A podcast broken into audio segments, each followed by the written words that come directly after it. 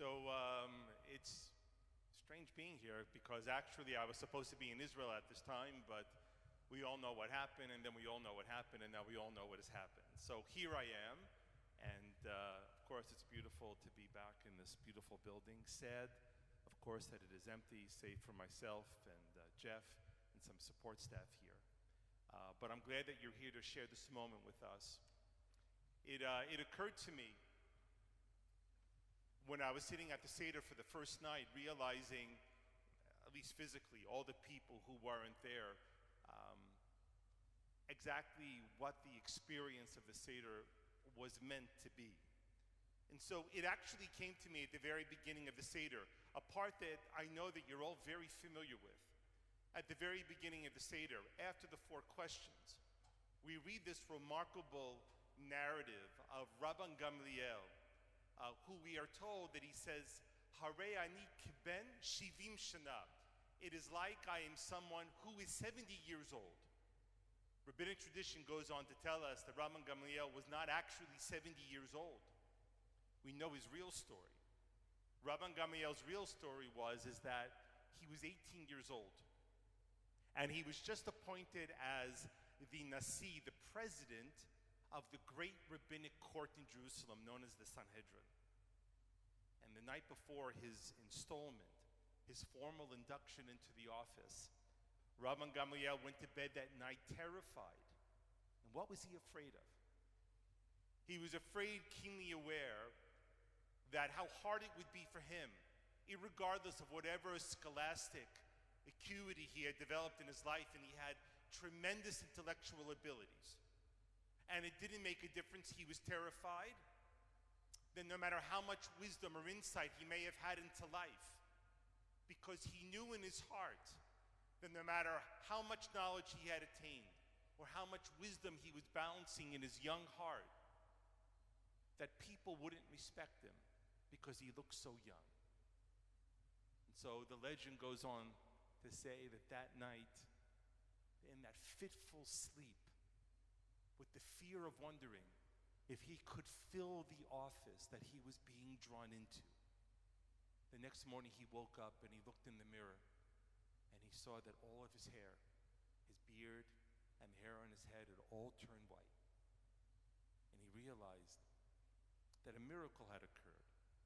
And the miracle was is that his outside looked like his inside. That the old soul, what we call in Yiddish, the alte kop, the old soul that he carried in himself, people now could see. Now, there are many examples of this. Interestingly enough, when you look at uh, Renaissance art or medieval art, when they depict young children, they never look like children, actually. They look like full adults. You could have a child standing next to an adult, and the adult is larger, the child, by scale, is smaller, but they're wearing all the exact clothes. And if you look at the child's face, it's actually indistinguishable from an adult face. They just look smaller. In other words, that the ideal was was to be an adult, and that was the purpose of life. For you to get as quickly as possible to adulthood. Now, in my own life, and I know for you too, I've experienced the same thing. I've been a community synagogue pulpit rabbi since I was 26 years old. I'm now 53. And I realized early on in my career the very same challenge that Rabban Gamliel had, and also of the little children that were painted in those medieval and Renaissance art images. I realized that in order for me to be taken seriously, for my words to have weight, people would have to believe that I was a lot older than I looked. And so I guess the question I wanted to share with you this morning, the question that came to me on the first night of Passover as our small and very limited family was surrounding me, of course, I was connected with many hundreds of others at my Zoom Seder. The question that came to me was, is what's the greater ideal? Is it to be an adult or is it to be a child? The question actually is said in a funny way. Uh, my colleague, Rabbi Harold Kushner, famous for writing the book When Bad Things Happen to Good People, he told me this story. He had gotten a new computer and he was trying to figure out how to use a USB drive. You know, the little thumb drive that you put into the computer because his daughter wanted a file that he had. And he first he said, "You know what? I'll burn a CD for you and I'll send it in the mail." And she said, "No, no, dad, just use a USB." He didn't know how to do it. So what does he end up resorting to? He ends up resorting to calling up his grandson, all of 12 years old, who comes over to his house and he does the thumb drive transfer for the file and brings it home to his mother, to Rabbi Kushner's daughter. And he realized at that moment that a world for so long that had been built upon, where the elder, the older, the person who was sage and wise and weathered and worn, that this person would be the one who would guide and lead and support to where the world needs to be, and instruct the young and where they should go, that that world was now reversed because he didn't know how to do it. And he wasn't alone. He was part of an entire generation of people who surrendered themselves to the advance of technology, and we needed our children, or in his case, our grandchildren, to guide our way out. I think that there's a different answer in this. The entire story of Passover has a particular message to it. You remember, of course, that the story of Passover begins, the real story of Passover begins when Pharaoh declares that the Israelite children are to be murdered. Young baby Moses is spared, of course. He's placed into a basket and sent down the Nile River by his mother and sister. But he was only but one. Almost all of his contemporaries, they were murdered, thrown into the Nile River at the hands of the Egyptians. So much so that we know that the Egyptians placed monitors that would follow the Israelite women as they were pregnant in order to perfectly time that they would meet them in their ninth month so they couldn't evade detection. The first plague that the Egyptians face is the plague of dam, of blood, where all the blood, all, excuse me, all the water that the Egyptians drank from, all turned to blood. We know that all of the water that the Egyptians drank from, all of the water that they irrigated from, we know that all the water that they drew from to give to their animals or to bathe from, it all came from one source. It came from the source of the Nile.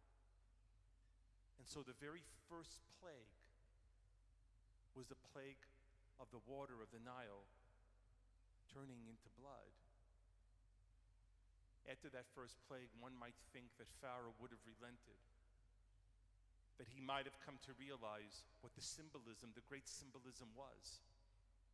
It was the symbolism of him seeing his crime being visited on himself and his people that this nation and this man who had directed his people in the horrible crime of infanticide, of throwing children to drown in the Nile, and that very Nile then turns to blood when he drinks it. It may have occurred to him at that time that he, there was going to be a payment demanded for what he had done, that the recrimination was coming to his doorstep, and there would be no escaping justice. But Pharaoh doesn't hear that. He ignores it. He's too blind. And all of his people are infected with his blindness too. And then the tenth and final plague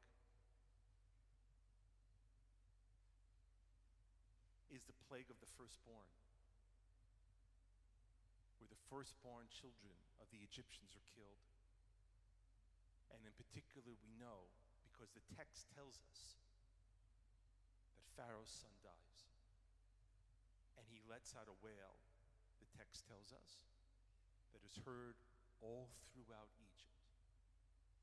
And only when it touches him, only when he loses, only when it's taken from him, does he realize the symmetry of the moment. The crime that he began with, the crime of killing the children of the Egyptians, the first plague, a hint, a sign that the blood that was in the river of those children were coming out at him, finally culminates in the final plague of his child being taken from him. And then, and only then, does Pharaoh say, Go. And the Israelites So, what's more important? The elderly or the young? The parents or the children? And it seems to me that we look at the Seder table and we realize what the true answer is. The true answer is, is found in the final cup that's on the Seder table. It is the cup of Eliyahu Navi, Elijah the prophet. Elijah, we are told by the prophet Malachi, will come and bring a time when the hearts of the parents turn to their children and the hearts of the children turn to their parents. In this world, in order to succeed, we need both. We need the people, our parents and our grandparents, to provide strength and sustenance, inspiration and power to those who will come after us. We have to build the institutions, maintain the synagogues, keep our schools strong, because they can't do it for themselves. We have to book the bar mitzvahs and the bat mitzvahs. We have to plan the baby namings and the brit milah. We have to do all those things for them. But we're paving the way for them to come and guide our hearts, to give us strength to understand that when we invest in these things, they are not for naught, nor are they futile. It's building the future. In moments like we're living in now, our present seems so difficult to dark. The Seder reminds us to turn our hearts to the future. We look at the children, maybe that weren't physically at our table, but hopefully you saw them on Zoom or on FaceTime. And you realize that we hold on to this, not only because it strengthens us, but because it builds them up. Great European rabbi who lived 150 years ago, the Alter Slobodka, famously said, A child that loses its mother and father is called an orphan. But a nation that has no children is an orphan. We as a people are blessed greatly with beautiful children, strong parents and grandparents, adults, who together will move from this moment and build a beautiful tomorrow. חג שמח.